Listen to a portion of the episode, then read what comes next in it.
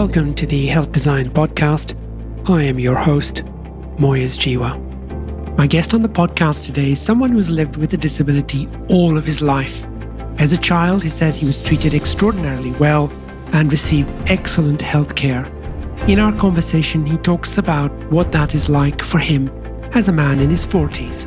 And he says, I don't have a local healthcare physician that I can turn to and say, if something really bad happens tomorrow, I have confidence that I'm going to be treated effectively. My guest on the podcast today is Gustavo Serafini. You're very, very welcome to the show, Gustavo. I'm delighted to be speaking with you. And I want to start with your background, which is somebody who has a significant disability. Talk to us about that.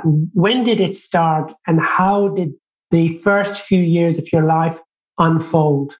First of all, Moyez, it's an absolute pleasure to be here. I am in such esteemed company with all of your guests and yourself. And I, I so appreciate the work that you're doing. And thank you so much for this.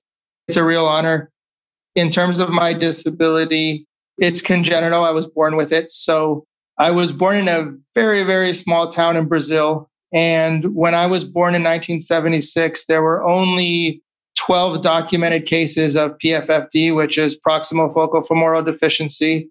My father was a physician, so he attended a conference and met with a bunch of doctors from all over the world trying to figure out okay clearly brazil in the in this in the mid 70s was not going to be conducive to fulfilling my potential to getting treatment to figuring out what I could be in the world. And so he met with doctors from Japan, Canada, Europe, and uh, settled on the United States. So there were some doctors who said Gustavo will never walk, he'll never be anything, basically disregarding me. Other doctors recommended some substantial surgeries, but the person in the United States we settled on we only stayed there for six months, but then we found a doctor in Baltimore, Maryland named Dr. Epps, who was just a phenomenal presence in our lives for only for a few years, but he gave my parents the fundamentals to how to think about what my disability,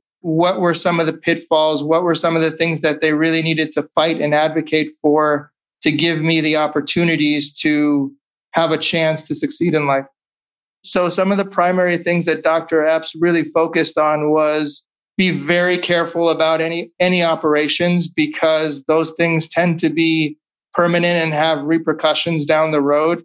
He was of the opinion to let my body evolve and adapt to see what what my limitations are really going to be. Use prosthetics, use use orthotics on my I use an orthotic on my left foot and a prosthetic on my right foot, my right leg, because my right leg is actually fused. My, my hip is fused at the bone. So I have very limited mobility on, on my right side. And so getting me into occupational therapy and physical therapy to teach me how to walk, how to stand, how to navigate the world and manipulate the world. And one of the big things that they told my mother was make sure do whatever you have to do to get Gustavo into a normal school because the schools at that time for children with a disability not the way to go. And so she did. We fought. She got me into a Montessori school, the occupational therapist help. And then from there, it was still difficult as we moved around the country, but at least we had a foundation. And, and my mom could say, look, Gustavo went to this Montessori school for two years. He did fine. He adapted fine you know, there's not a whole lot of things that you need to accommodate him for. He'll he'll figure it out. And so that really gave us the foundation to build, start building the journey. What exactly were you de- living with at that time? I was born with one arm. PFFD is a shortening of the femur. There's different degrees of variation that can happen across the limb. So on my left side, it's still significant, but it's not it's not nearly as bad as on my right side. My right side, my hip is fused the leg is even shorter. Um, I had to do some Achilles surgeries when I was young because my ankles were turned out too much. And so they tried to straighten them as much as possible and give me more mobility. And then I also don't have fibula on my left and right leg. I'm shorter than average, obviously missing an arm, and my thighs are much, much shorter than most people's. So, what did this mean for you as a young person? Now, you're talking about living in the United States in the 1980s, going to a normal school. You would have had your teenage years living with this disability. What was that like? The way I see my disability is that there are some things in life where the disability becomes very prominent. And then there are other places where it's just kind of in the background and it doesn't affect much. So I think going through school, the challenge was how do I make friends? Am I going to be bullied? How do I navigate this kind of these social spaces and physically mobility wise you know there's definitely been schools that i didn't attend that would have been good schools otherwise because they had way too many stairs or the campus was just the school itself was way too big we looked for smaller schools thankfully my parents did well enough over time where they could afford private schools back then and that made a huge difference and i recognized just how lucky I was in that respect. In terms of children, it, it was really kids are kids are so interesting because even today, when they approach me, you can tell pretty quickly which ones are kind of mean spirited and which ones just approach me with curiosity. And the people that I became friends with quite easily approached me with curiosity. And they said, Look, what happened to you? I explained what happened. And then it was like, okay, let's be friends. We enjoy playing a video game or we enjoy swimming or whatever it was, the friendship could evolve because the disability, it was there, but it didn't get in the way of just connecting with somebody. I think the teachers, I'm a reasonably smart human being, so that academically it was never, never an issue. Occasionally, like a teacher would say, okay, he has to walk from one side of the campus to the other and, and get his books. So there was a little bit of leniency, like if I was a couple minutes late to a class or certain physical education requirements I didn't have to do. I didn't have to run a mile in however many minutes, and I didn't have to uh, change school uniforms. There were some adaptations too. So little, like kind of the fringe things were accommodated pretty quickly. The core aspect of doing homework, getting to class, carrying books around, that was never, never much of an issue. So, how did things work out for you? You went to school, you've done phenomenally well since then. So, talk about what happened through school. You weren't held back in many ways, but in some ways, you had some challenges. What were your results like, and how did you then go from that where you are now? School for me was pretty easy for the most part until I got to university. I went to University of Chicago, and that was a big challenge the weather was growing up in California. The weather was a challenge in Chicago, getting through the snow and the ice, and there weren't a lot of accommodations there. And I really leaned on friends for help, helping get books at the bookstores and things like that. And occasionally missing classes because of the weather. Again, the professors were usually understanding of that. But I think the, the biggest challenge for me was figuring out my identity. Growing up there was my parents really instilled a sense of tenacity, of fight, of grit and determination. And I, I think a lot of that came from being immigrants in a country and not having family here, not having friends here. And so we were a very close knit family and we relied on each other a lot and slowly built up friendships and networks. But that tenacity to fight for what you want, to have the, the grit and perseverance and determination to say, I want to move from A to B. If I really want to get there, how do I start problem solving through that? What are my challenges going to be?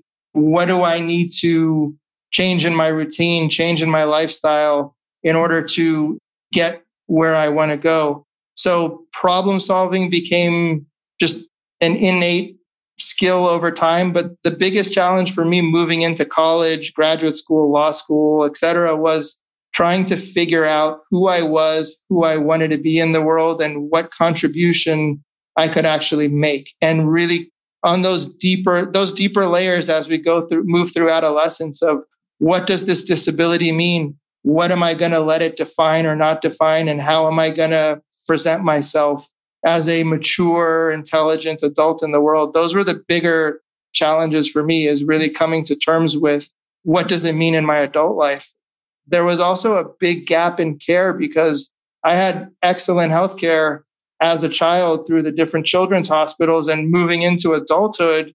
I'd go to physicians who've never seen a case like mine, who didn't really understand what was going on. All of the guidance and all of the, the decision making just kind of went out the window. Like there, there is no guide in the healthcare system that says, Gustavo, this is what it means for you to have a prosthetic and a brace as you get older. These are the things you're going to have to watch out for. This is how your body is going to start to break down. Apparently, that data doesn't really exist, which is makes things more difficult. Yeah, that is a significant issue, and I want to explore that with you because, notwithstanding all of that, you you've managed to to do wonderful things. So, how did you navigate a system that wasn't designed for the transition from childhood to adulthood? We hear this a lot in chronic illness that when a child moves into the adult healthcare system, that it becomes very much more difficult. How did you navigate that? Because you did, you, you managed notwithstanding. I'm still navigating it. Again, in my 20s, I was very healthy, very physically active. A lot of the healthcare that I needed wasn't really super important. So it wasn't anything I was go in to get blood work, everything's okay. And that was kind of that's been the experience. Getting into my 40s now, where I'm starting to have some some injuries and I had to recover from that. That's been a real challenge. And for me, what has worked out is through knowing people down here, through my network, I was able to find some amazing physical therapists. And those physical therapists was like, it was like going into an office for the first time and not feeling any fear. They've never worked on anybody with PFFD, but they got right in there with curiosity and with respect and and they solved the problems. Like i'm injury free now and now we're working on strengthening my body building my resilience back up getting back to fitness. I went to three physicians down here and had miserable experiences so i still don't have a good answer on the physician side. Thankfully, I, you know, I know BJ Miller and he's an advisor now and he's been extremely helpful, but I don't have a local healthcare physician that I can turn to and say, if something really bad happens tomorrow, I have confidence that I'm going to be treated effectively. Where do you think the problem is in that scenario? Is it that physicians simply panic when they see somebody with a condition they've not seen before? Is it that they are so busy doing other things that they don't have the time to investigate and learn about that? Or is it something else? I think it's all of the above. I think that physicians, at least here in the United States, and again, my father was a physician. I've seen healthcare change over the decades now. I think most physicians see me as a liability, as somebody that they need to be very cautious with. There's an element of of fear there. There's also a lack of time. And the other thing that's that I think is missing there is they don't seem to be trained on disability. Like the, the disabilities that they see, they saw in residency. And they don't have the right, maybe follow up education there to understand what it is that they're working with. The people who I have found that do have an experience with my disability are surgeons and as talented as they are as surgeons, their the propensity seems to be let's fix it with surgery. And I don't have the I don't have the same tolerance for risk in my mid 40s that I did when I was in my 20s. So, how do you see the next few years? You've got, as you say, to your 40s, you've now got some problems that are associated with the disability. Where do you think you'll go from here? And how do you see it all working out? I will continue my search for physicians in the United States, and I, I would imagine that I'm going to have to travel to go see them, whether it's in New York or Pittsburgh or California, wherever it is, and maybe it's it'll have to be international. I think the thing that's missing is the lack of data. We don't know. Like when you look at the decision making process as a patient, how do I know what a good decision is when the doctors don't have the data to say your probability for this outcome is this versus that. You know, I asked a physician that I went to see recently who's a, an expert in PFFD, regardless of whether or not I do a surgery, which I didn't need, but for argument's sake, what are the outcomes? What are the studies out there for people with a disability to say how many of us end up in a wheelchair just from years of prosthetic use, years of using braces? How can I expect my body to break down? He said, I don't know. We don't, we don't study that. So that's the real challenge is how do we bring in some disruptive technology, some different way of thinking in the healthcare system to say, look, we need to start collecting this data. We need to start studying what happens to people with a, with a physical disability over time so that we can give better advice, custom, more custom tailored advice to that person's situation. Generally speaking, my, my goal is I'm going to be as fit as I can. I'm going to be as strong as I can. I need to prioritize my health before anything else, which as an entrepreneur, I have succumbed to, you know, I've failed at that. I've made those mistakes too many times and I, I cannot afford to do that again.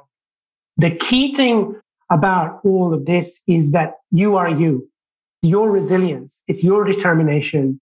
As you say, you're smarter than the average guy. There's no doubt about that. How do you think that that plays out?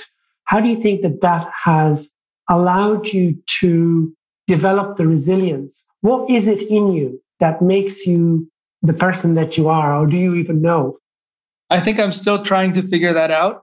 In studying philosophy and theology, I came to the conclusion that whatever meaning we give to our lives is, a decision that we make. And so we can create value and significance and meaning for ourselves. We are empowered to do that.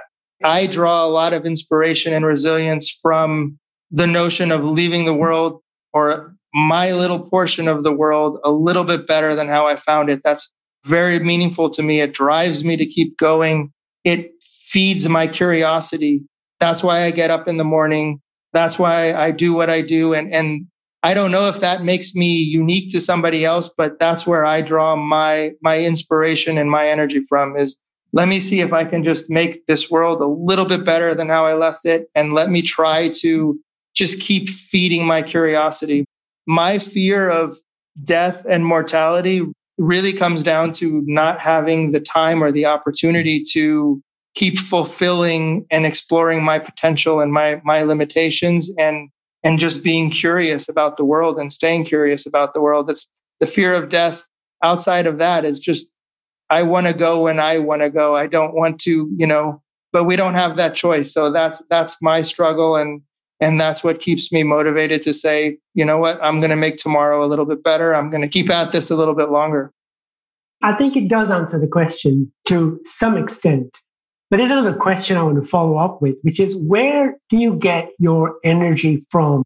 For most of us, walking across the car park, going across to get a coffee, whatever, is not a big deal. For you, it takes a little bit of effort because you've got to navigate a world that's not designed for people who need help opening doors.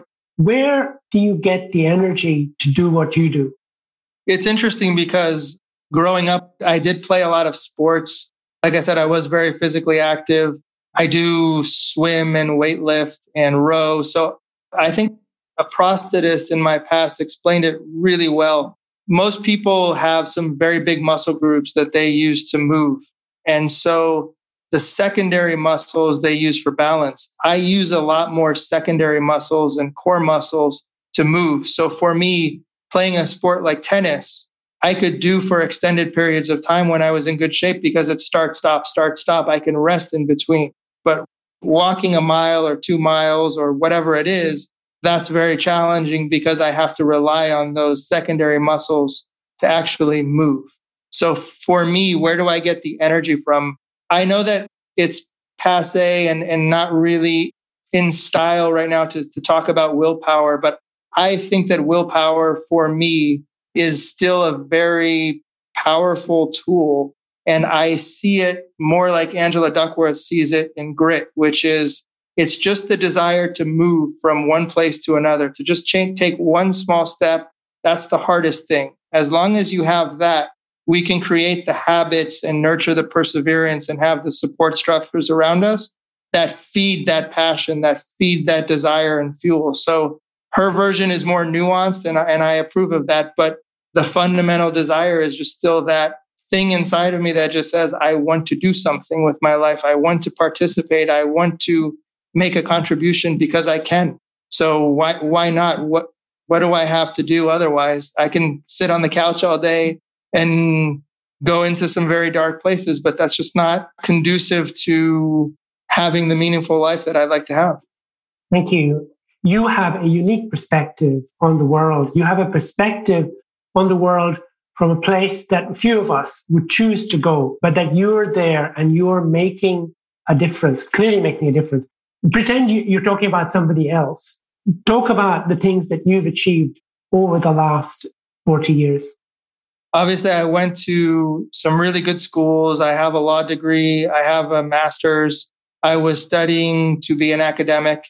I was really interested in Buddhism and Western philosophy. So getting through all that schooling was was challenging but interesting. But I think the, the things that I'm more proud of is being a small business owner for 15 years and having the the luck and the mentorships and the drive to turn that business into something stable and successful and growing has been for me a, an amazing achievement. I'm also really proud of the podcast that I started in March called Enabled Disabled, where we are really exploring and diving into disability and creating a safe space for people to tell their stories, to share their work. I, I see myself as a conduit for people who work with people with disabilities, who have friends with a disability, who are just interested in the community. But we're really looking at how can we contribute? How can we participate? The amount of potential, human potential that's being lost every day just because of biases or not, not being structural inequalities, all these factors. I think I just got to the point where I said enough. I've been so lucky. I've been so fortunate to be where I'm at. I want to help change this. I want to help change this conversation and get people to understand us from a totally different perspective. We will make sure that all that you're doing is in our show notes so that our listeners can follow up. Gustavo Serafini, you are a testament to the strength and the creativity of the human spirit. You inspire us. And for that, we are deeply grateful. Thank you. Thank you so much. That means a lot to me. And again, it's an honor to be here. Thank you for what you do. And, and thank you for trying to make things better as well. The Health Design Podcast, sponsored by the Patient and Physician Advocacy Alliance. Visit us at thejournalofhealthdesign.com.